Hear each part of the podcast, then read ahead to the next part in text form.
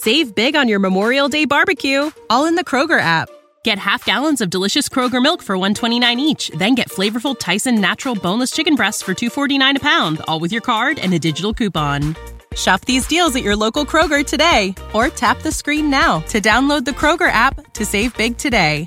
Kroger, fresh for everyone. Prices and product availability subject to change. Restrictions apply. See site for details.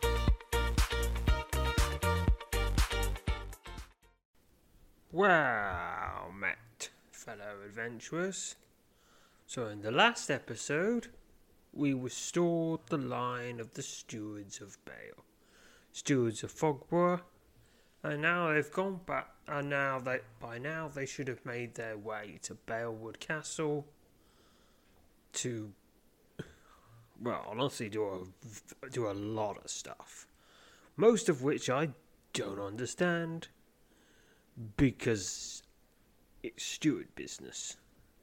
But presumably, fighting against the sorceress in the wood will be part of it. And uh, looking out for any other mistwraiths. You know, get them before they can get too big and, you know, ruin everything again. And other things. Explore. Return to previously discovered location. It is now just we the fog shrouded castle has been renamed as Castle Balewood. Because that's what it's called, and that's what it is. Standing atop a small mound that rises out of the thick fog swirling across the forest floor, you stare to the west your eyes fixed on the imposing woodland fortress, Castle Baleward.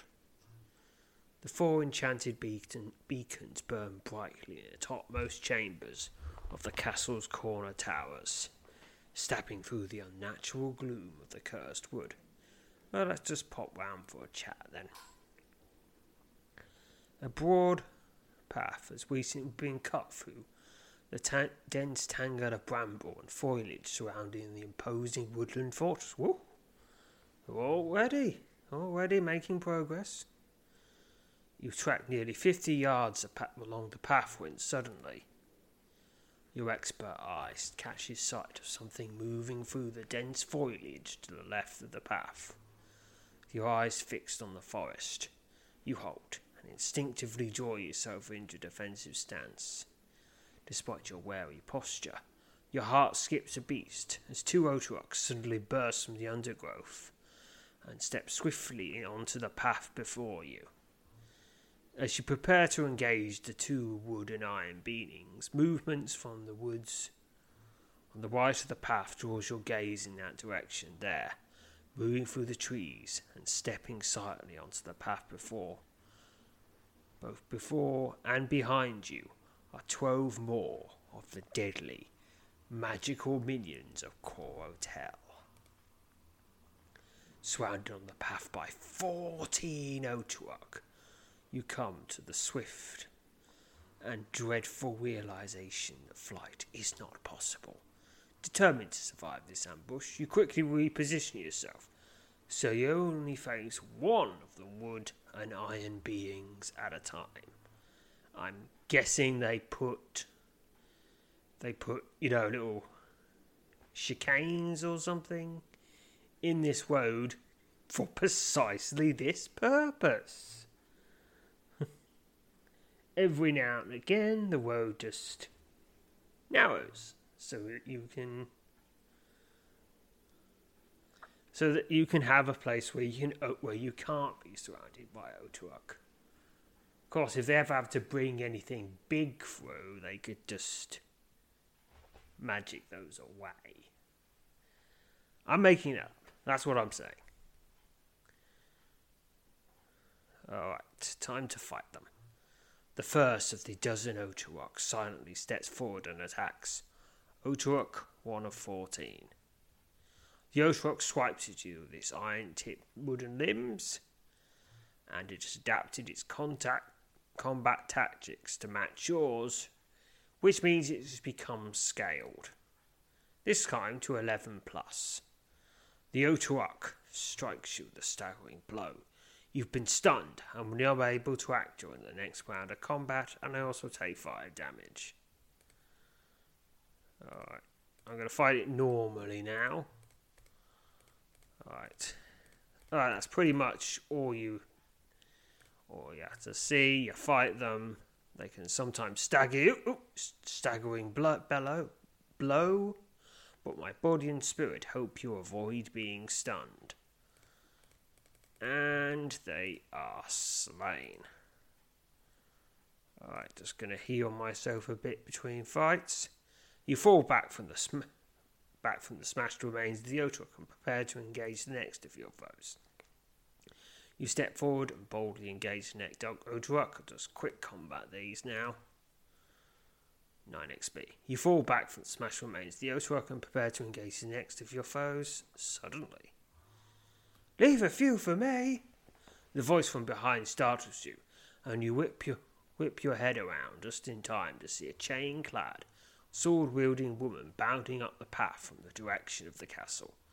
The slight woman, her dark hair flecked with grey, rushes past you and boldly engages the first Otawak she encountered, cutting down the silent being, being with a series of brutal, well executed strokes. I said a few!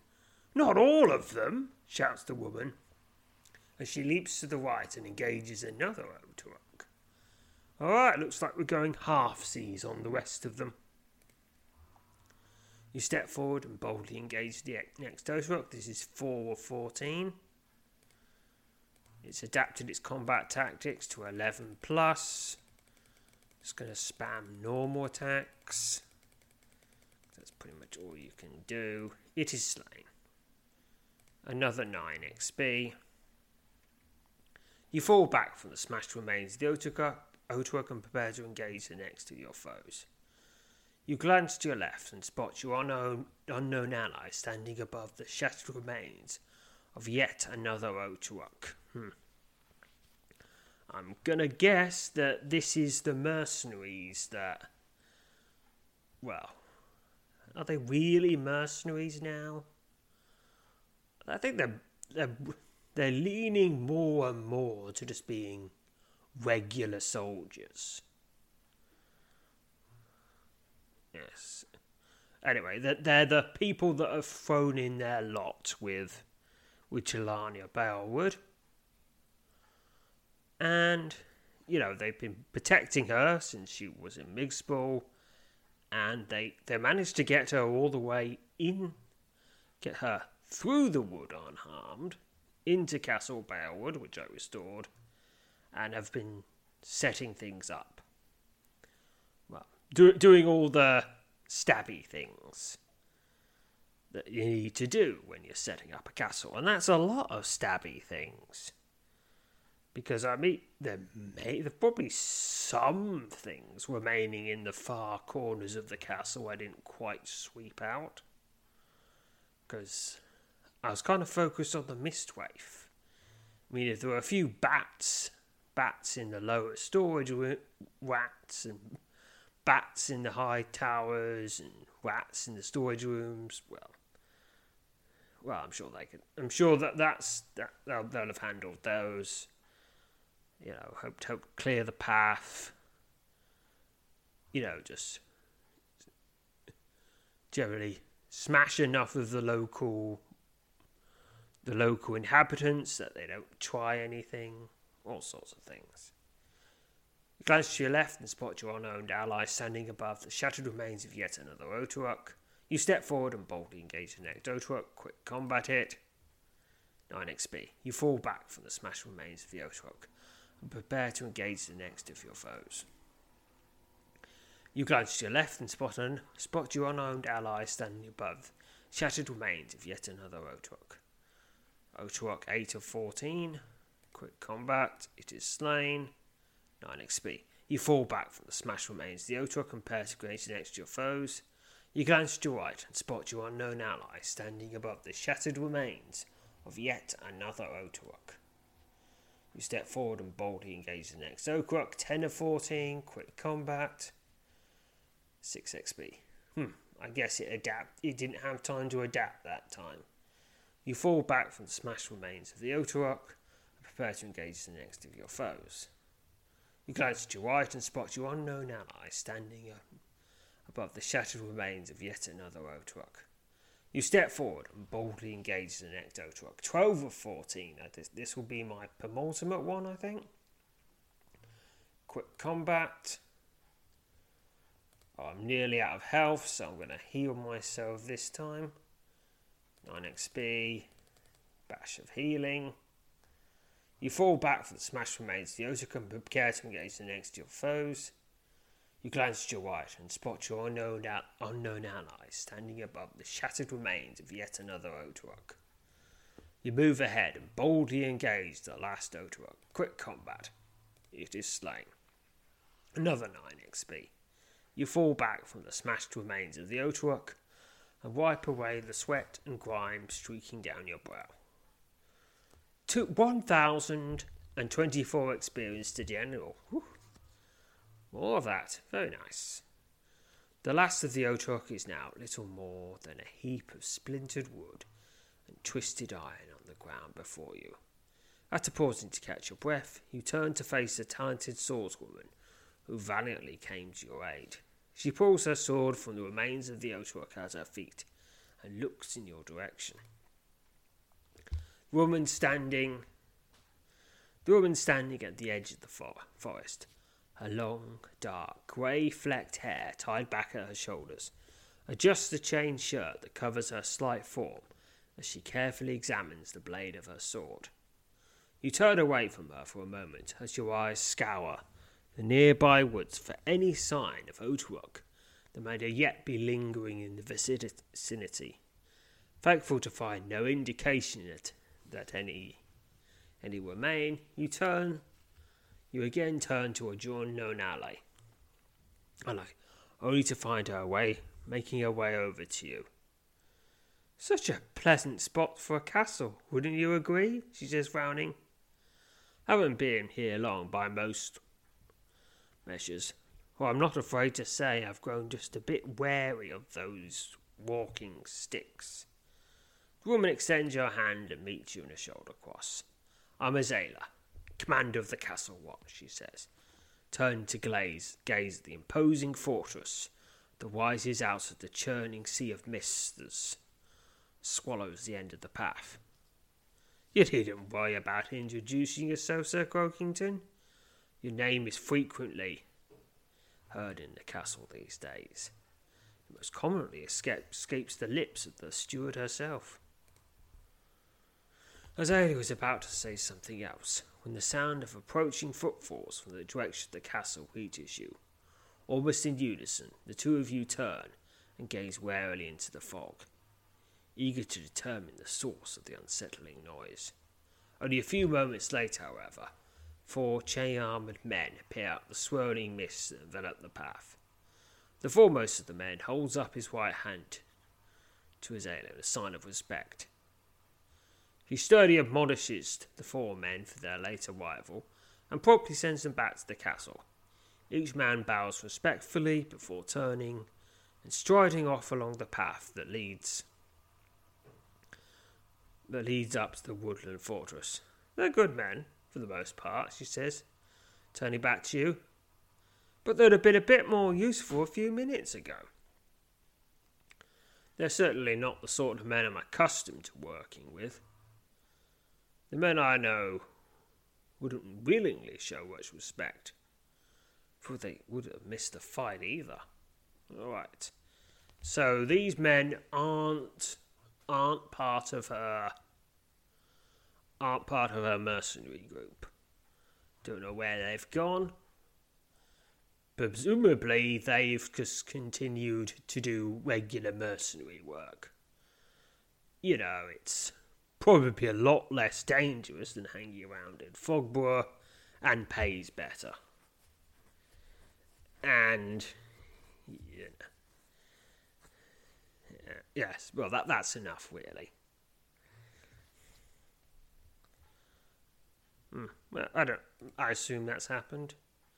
A previous excerpt from Heir to the Flame.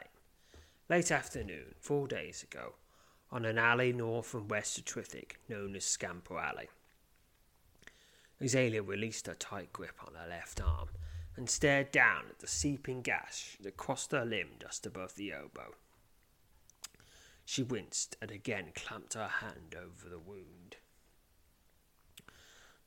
The mark was the result of a split second of indecision, a moment where the companion's scream had driven a lifetime of instinct and two decades' worth of battlefield experience from her mind. She sincerely hoped it wasn't a sign she was losing her edge.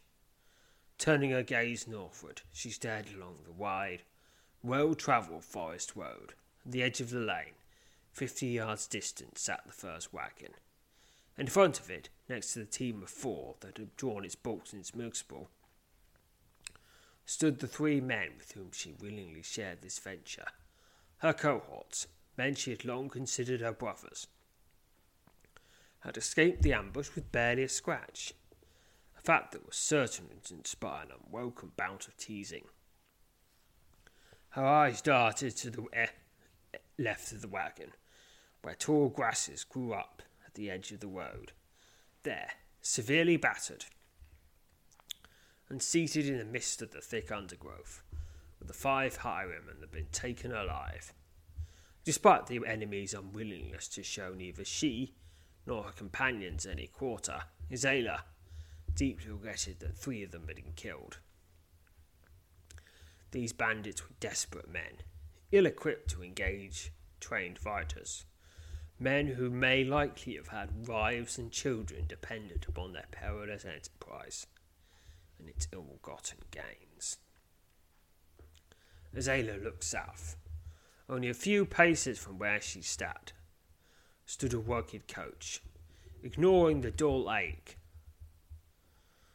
ignoring the dull lake that ran through her upper shoulder and sta- through her upper arm and stabbed into her shoulder. She rose and made her way up to the side hatch. She pulled open the door and peered into the compartment's shadowy interior the thin, stern face of an elderly man, and the full, strikingly beautiful, wide eyed countenance of a young woman stared back at her out of the gloom. It's over, she says. I dare say you're now glad we didn't choose to haggle over the fee. Which makes me wonder is this just a random bandit attack? Or was it sort of arranged? They just, they just, you know, just put it out among the right channels that if you're here at this time, there will be some people you can rob, they will be defenseless, and maybe, hmm, if you gather certain things, a reward will end up in your path. Maybe, maybe. I mean, I wouldn't put it past them. But of course, this is these are the roads around Trithik and highwaymen do just happen, so it could just be a coincidence. After all, we've we've encountered a lot of highwaymen in our travels, so well, it could be either way. Either way. A previous excerpt from The Heir to the Flame, the elderly man, his lips pursed, as his expression slowly contorted into a frightening scowl, turned and whispered something to the young woman at his side. She looked at her companion, but said nothing in response, nothing Azalea could hear. She then she then turned away. The old man returned his icy stare to Azalea and spoke. If that's all quite through, we must now make haste, he said, motioning impatiently with his hand. I've an importance of some importance that I would like to keep, and the lady wishes to be in Trithik before dust. I trust we will not be lost in the dark ere we reach the gate. Azalea looked at the young woman. Her pleasant face and quiet manner seemed in stark contrast to the dour face and harsh tongue of her withered companion.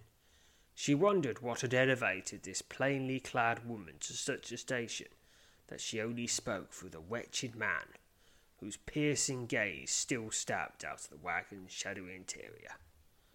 The swordsman prized herself on her ability to read people at a glance. Sensed at once it was extreme, judicious tact that held the young lady's tongues. But it was against all her instincts to believe there was nothing more.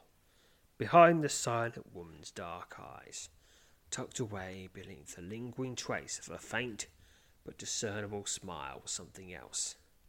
The entity remained undefined, yet its undeniable presence spoke equally of joyous wonder and profound unnamed terror. The outcome of her attempt to read the unscrutable faces and unclear motives of the two travellers who had hired her crewing Migsborough hardly mattered. Azalea already knew who they were. She alone had been told that much, and despite her rigid detachment of the shadowy affair dictated by an invisible and unknown paymaster. It pained her that she was likely leading them to their deaths. Hmm, so it wasn't Orlania himself who hired them. Hmm. Well, hmm.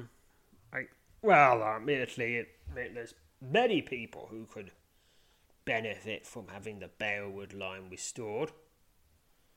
Hmm. I mean, hmm. Oh, well, maybe it'll be revealed in future episodes. She nodded at the odd pair and turned away from her coach without haste and unable to shake her mind from her mind the haunting image the young woman's dark eyes. She turned and made her way back along the road to where her three brothers in arms stood waiting. Our queen and her keeper are anxious to be on the move again, she says, then turning and glancing at the five battered highwaymen, and speaking loudly enough to produce the desired effect upon amongst the brigands. She posed a question directed at no one. What are we going to do with that lot? If they're to let go, we'll take their weapons. But I'll just as soon take their heads. As Ayla tells you, you've been expected at the castle for quite some time. And The steward of Bow, Fogborough, Tarlinia, has Tarlinia has something like that anyway, has routinely expressed a profound interest in meeting you. Without further delay, you follow Azalea along the path towards the looming castle. As you pass over the thick timbers of an ancient drawbridge that spans the castle's moat, you warily recall your last crossing, at the onset of the mission to clear the fortress till Leanna's returns. I'm certain you would have been summoned before now, says Azalea, as the two of you port to allow the portcullis to be raised, but I think Our Lady wished her port to be in, wished her court to be in some order before she was hosted such a revered guest. Oh, there's there's a link for her now. Tiana Balewood. Tiana Balewood is the youngest of the Balewood line, a line of powerful mages who have long served as steward stewards of the cursed forest of Fogborough. Though not quite twenty years old, Chilan displays the grand mastery of magic, for which her ancestral line is legendary.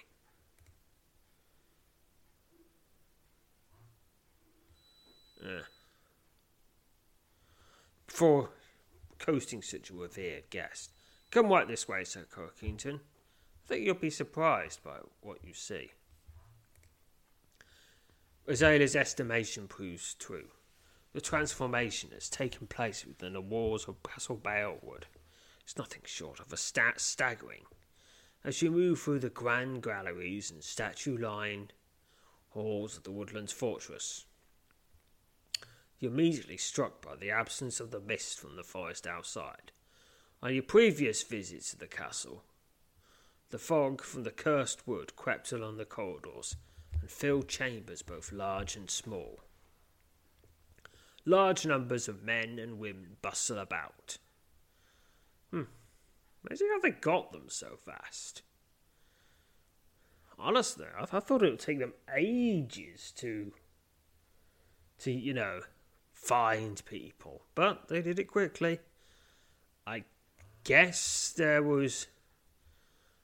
I guess that the the everyone else in a lot of the other people in the castle, it's an inherited thing as well. When you need mealtime inspiration, it's worth shopping Kroger, where you'll find over 30,000 mouthwatering choices that excite your inner foodie. And no matter what tasty choice you make, you'll enjoy our everyday low prices, plus extra ways to save, like digital coupons worth over $600 each week. You can also save up to $1 off per gallon at the pump with fuel points. More savings and more inspiring flavors make shopping Kroger worth it every time. Kroger, fresh for everyone. Fuel restrictions apply. Save big on your Memorial Day barbecue, all in the Kroger app. Get half gallons of delicious Kroger milk for 129 each, then get flavorful Tyson natural boneless chicken breasts for 249 a pound, all with your card and a digital coupon. Shop these deals at your local Kroger today or tap the screen now to download the Kroger app to save big today. Kroger, fresh for everyone. Prices and product availability subject to change. Restrictions apply. See site for details.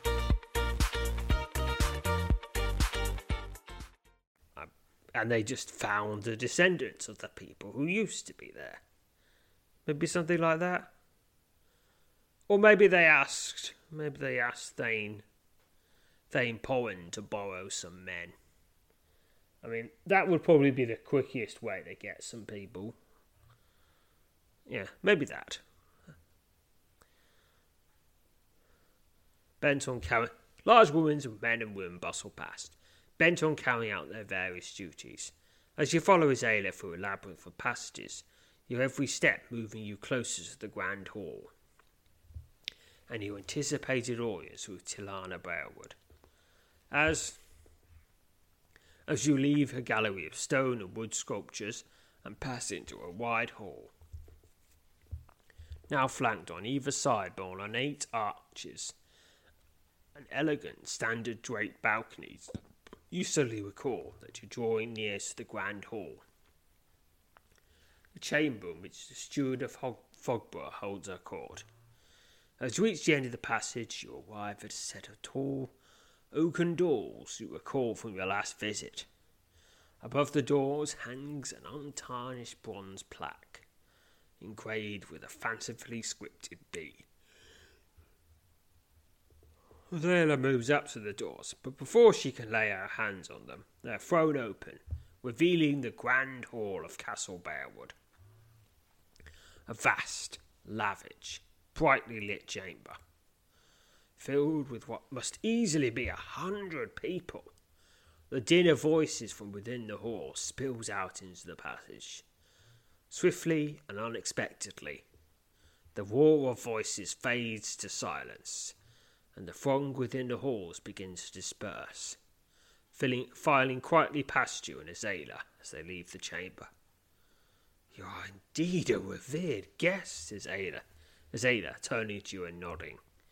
She motions for you to step into the grand hall. You comply with the unspo- you with unspoken directive, and she follows closely at your heels. The grand hall of Castle Balewood is a room that might easily put to serve the audience chambers of many a sovereign to shame. The arched stone ceiling of the cavernous space passes over a room surrounded by the lifelike statues of dozens of stewards of the Bale, Balewood line. Wait, there's been dozens of them? The men and women who have reigned over here. Here over the many centuries since the fortress was built the northern end of the chamber, fashioned out of a portion of the trunk of an ancient living oak that rises out of an opening in the floor, is an ornate throne like chair. Standing before the throne, garbled in a green and white robe, with long, dark, wispy locks spilling from her head, framing her full, youthful, and strikingly beautiful countenance before splashing down over her thin shoulders is a woman you've never seen before, but immediately recognized to be Tarlinina Balewood, the heir to the flame, the end of the Balewood line, and the reigning steward of Fogborough smiles warmly and bows deeply as you approach the throne. A grand chair occupied by her legendary ancestors and briefly by me. But apparently that really didn't do anything. Azalea steps back, bows before Selenia, and swiftly exits the chamber, closing the doors behind her. Not certain of the correct protocol, you bow respectfully. As you return to your full height following the gesture, you find that Tolinia has descended from the dais through through through which her living throne passes. She smiles and laughs. This.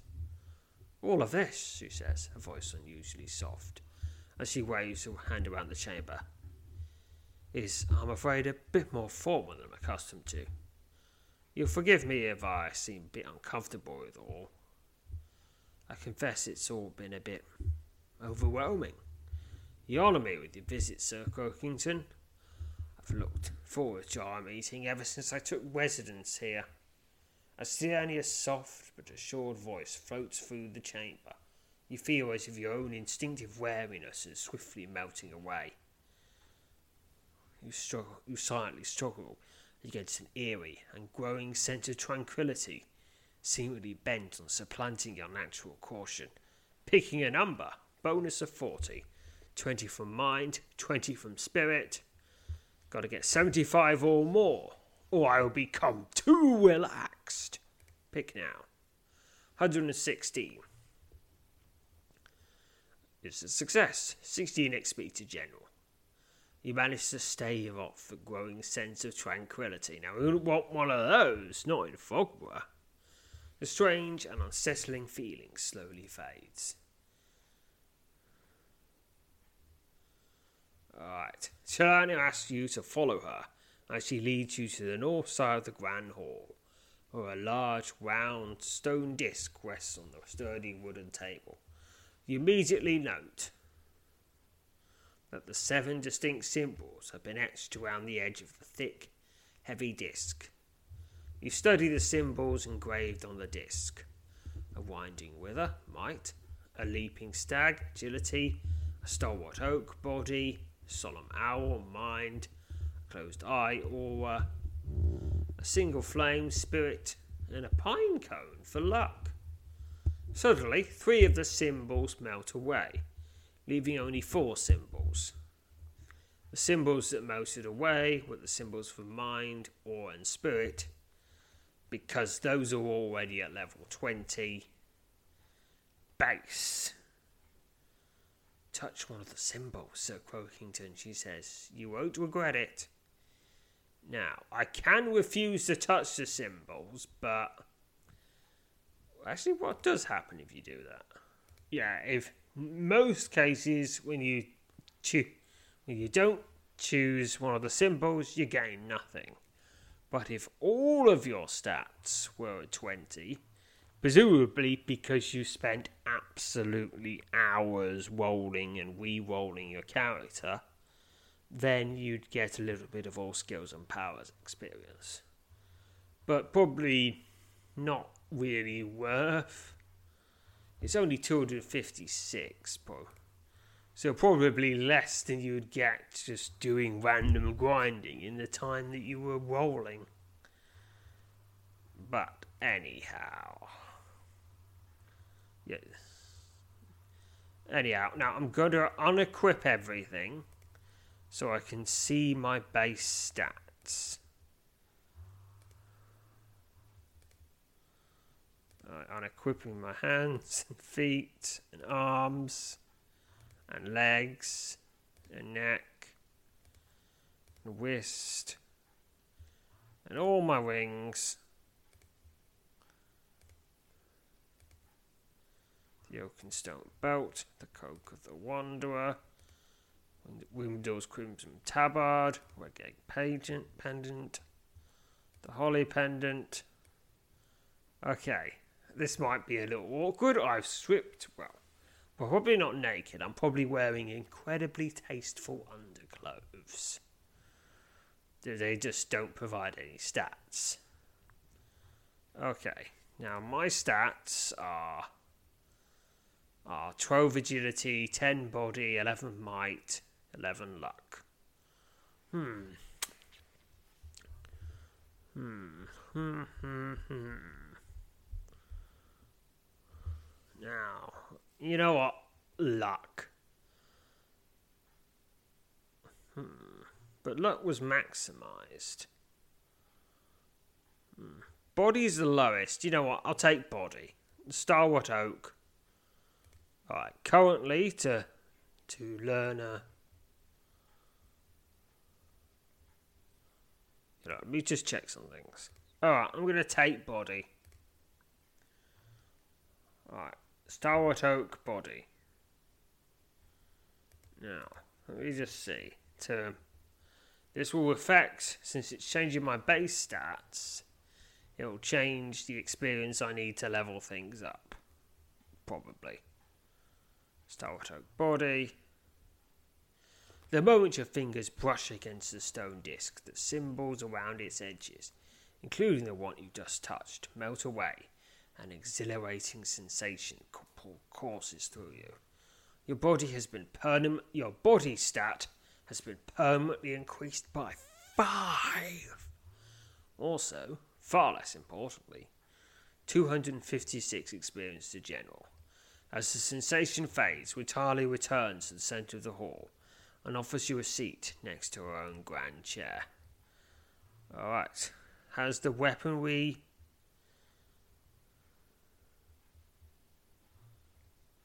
Hmm, doesn't look like it. But it might just be because I have to equip some things. Alright.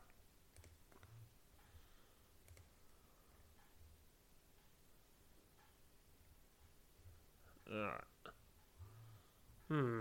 Doesn't seem to have lowered the requirements, but maybe it lowered the requirements for some other things. Or maybe I just refreshed the page. Hmm. Didn't seem to lower it. I guess I guess the average just didn't change. Yeah. Well, it would help some things. Your body has been permanently increased, and as the sensation fades, Siana returns to the centre of the hall and offers you a seat next to her own grand chair.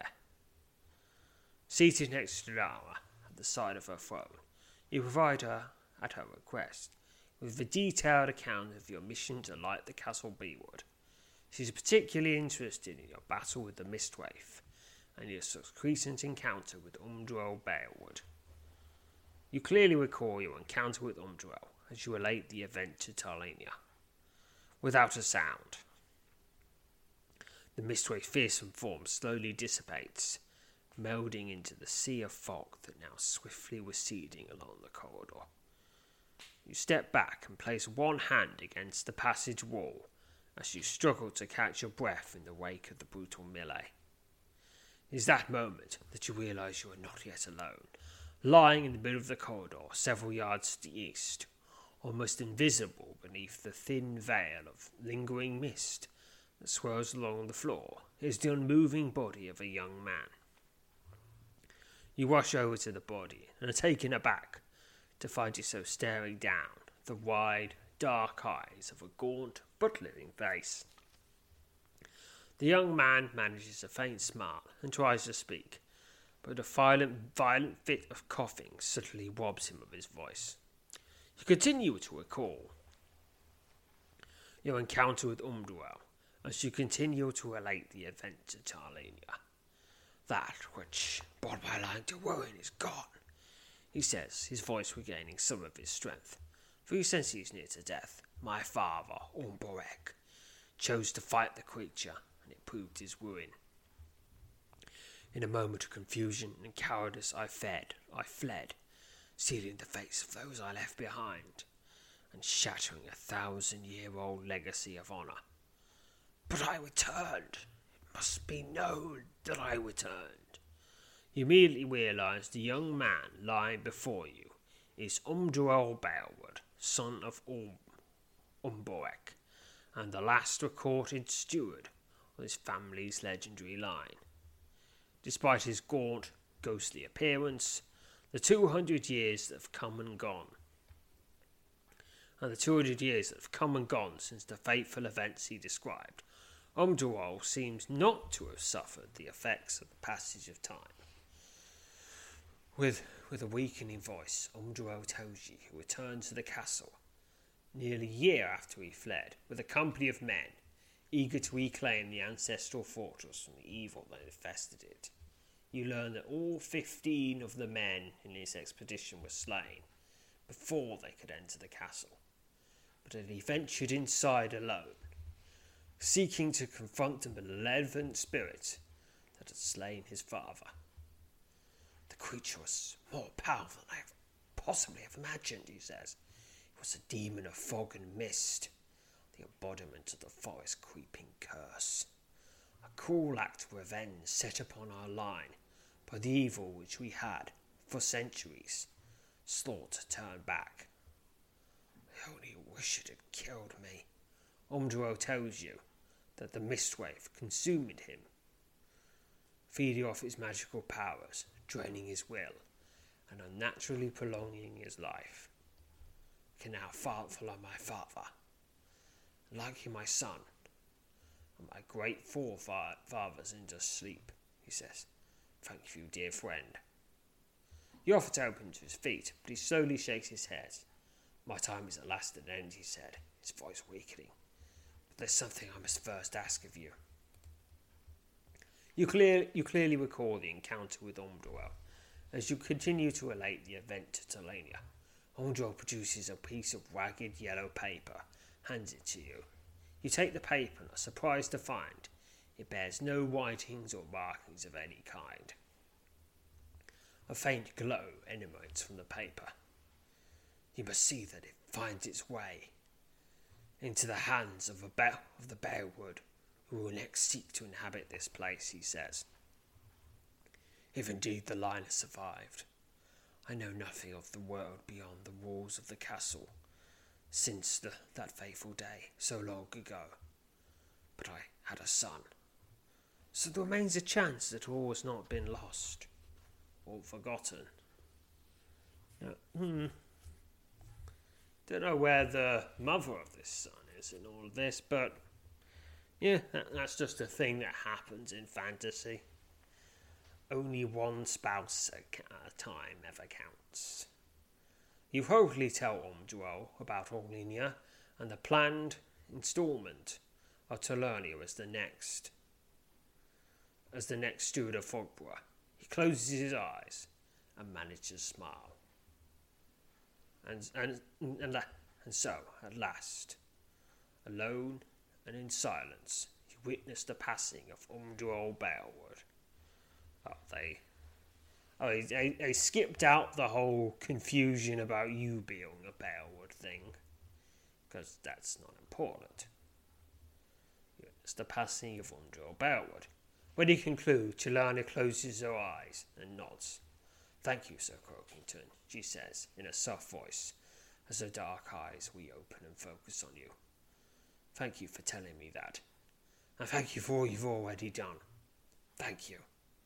You speak at length with Tarlania, and quickly learn that she is keen to count you among her allies as she goes forward with her ambitious plan to reclaim Fogborough from the curse that long ago took hold of it mistake my ancestors made, time and again, was to shut out the world beyond the wood, she says. For generations they, laid, they waged a lonely battle against the forest and its evils, often refusing help. I'm proud of my heritage, Sir Croakington, but I will not follow such fury. Much of the evil that now stalks this wood comes from outside its borders we will need the help of others if we succeed at calming the forest, as opposed to simply containing it. Tilania tells you she's familiar with Koratol and her army of Otrok. The sorceress who has taken refuge in the wood is perhaps the greatest and the most immediate danger we will face as we work to reclaim the forest, she says. I cannot allow Fogborough to become a haven for her ilk Guess for your hope in this endeavour, Sir Croakington. I know that I can trust you. You told Tilana that she can count on your help, and you pledge to support her efforts in any way you can as she works to purge the forest of the curse that has long poisoned it. She smiles, and for an instant you see what appears to be a look of relief pass over her face. It was difficult for me to ask you, she says. You've already done so much. But there is, I believe, so much more we might hope to accomplish together. Thank you, Sir Croakington. Now, if you don't mind, I've ha- taken the liberty of having a small feast prepared. A little something to celebrate such an honoured guest. Oh, look, they've already got, got good cooks in. the small feast proves to be an extraordinary affair, involving near the entire court of Castle Balewood crowded into the grand hall. You know, apart from, of course, a few people you know have to keep watch. Because, I mean, there is magic in Castle Balewood, but he can't do everything. As the guest of honour, you sit next to Trelawney at the head of the main table. Directly across from you sits Azalea, the master of the watch, says little during the feast. Though you sense she is preoccupied. Now and again you catch sight, her, catch sight of her scanning the faces of those who move in and about the hall. During the course of her conversation with the young steward, you ask if her grandfather, as you've neither seen nor heard any mention of Lunia since arriving at the castle. Celia tells you that Lunia has taken ill a little over a month ago, and that he has travelled to the eastern portion of the kingdom. Eastern portion of the kingdom, seeking to be treated for the malady by a renowned healer. Well, it's been more than a month. I pray that he will be made well and he returns to us in health. And with haste, she says. He's been my mentor, my protector, for so long. You can't know how lost I felt without his gentle, patient guidance. He's a dear man, and the only family I have left. At the conclusion of the feast, you bid farewell to Telenia, and again pledge to help her in any way you can as she begins her reign as the steward of Rockborough. As you pass over the drawbridge and near the edge of the surrounding wood, you are alerted to the sound of footfalls behind. You turn to find Azalea moving swiftly along the bridge towards you. I wanted to speak with you in the hall, she says, stepping off the bridge. But I don't like talking in crowded places. Never had. Wanted to thank you for paying Our Lady a visit. Your presence here has done much to lift her spirits, particularly in the absence of her grandfather. Zayda tells you she's glad to know you've pledged your help to Talania. I've known her only a short while, she says, yet somehow I feel as if I've already always known her. She is certainly an extraordinary soul, and I would, without hesitation, forfeit my life in her service. I was a mercenary not so long ago, and, well, now I seem to be rambling. I just wanted to let you know that I would be proud to serve my lady with you, Sir Croakington, in any capacity. Ooh, wouldn't it be nice if we could have co-op adventure with her? Yeah, just something fun, something would be nice to do. Possibly using similar, similar mechanics to those in the tunnels of Pell Adventure, but you know, I don't screw it up and have her die. Because honestly, she, yeah, I'm, I'm sure sure things could be rewritten, but still, nah, nah, yeah, we'll, we'll be good, and I won't let her die. You meet Azalea on a shuttle cross and bid her farewell. The commander of the castle watch turns and makes her way back across the bridge to the outer bailey of the imposing fortress. When she's gone, you turn and head off into the fog shrouded wilderness. Right, what happens if visit again? You met at the foot of the castle's drawbridge by Azalea, the master of the watch. Once meets you, master of the watch, reaching the shoulder cross, leads you into the fortress. When he's died, you escort you to the grand hall, where Shelley was both surprised and pleased to receive you. Joe was particularly interested in learning of your latest adventures particularly those that occur within the boundaries of the forest. Politely take your leave of Tilania. At length you bid Tilana farewell, and again she tells you you will always be welcomed as an honoured guest, when you visit the castle. You bow politely before the waning steward of Fogbough before making your way out of the wooden fortress. Okay. Has anything new been unlocked? No, no. Mm-hmm. I'm going to check the wiki, see what I should do next. Okay, I've checked some things. And the thing I should do next is well, if you look at the scenario list, there's something going on in the city of Tarn, which is just a place that we should go, apparently.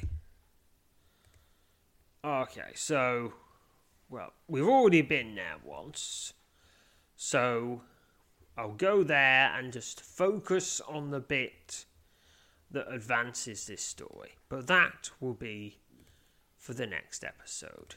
And until then, Sir Croakington will be resting in Ashlyre, and for and for you, farewell, fellow adventurers. When you need mealtime inspiration, it's worth shopping Kroger, where you'll find over 30,000 mouthwatering choices that excite your inner foodie. And no matter what tasty choice you make, you'll enjoy our everyday low prices, plus extra ways to save, like digital coupons worth over $600 each week. You can also save up to $1 off per gallon at the pump with fuel points. More savings and more inspiring flavors make shopping Kroger worth it every time. Kroger, fresh for everyone. Fuel restrictions apply.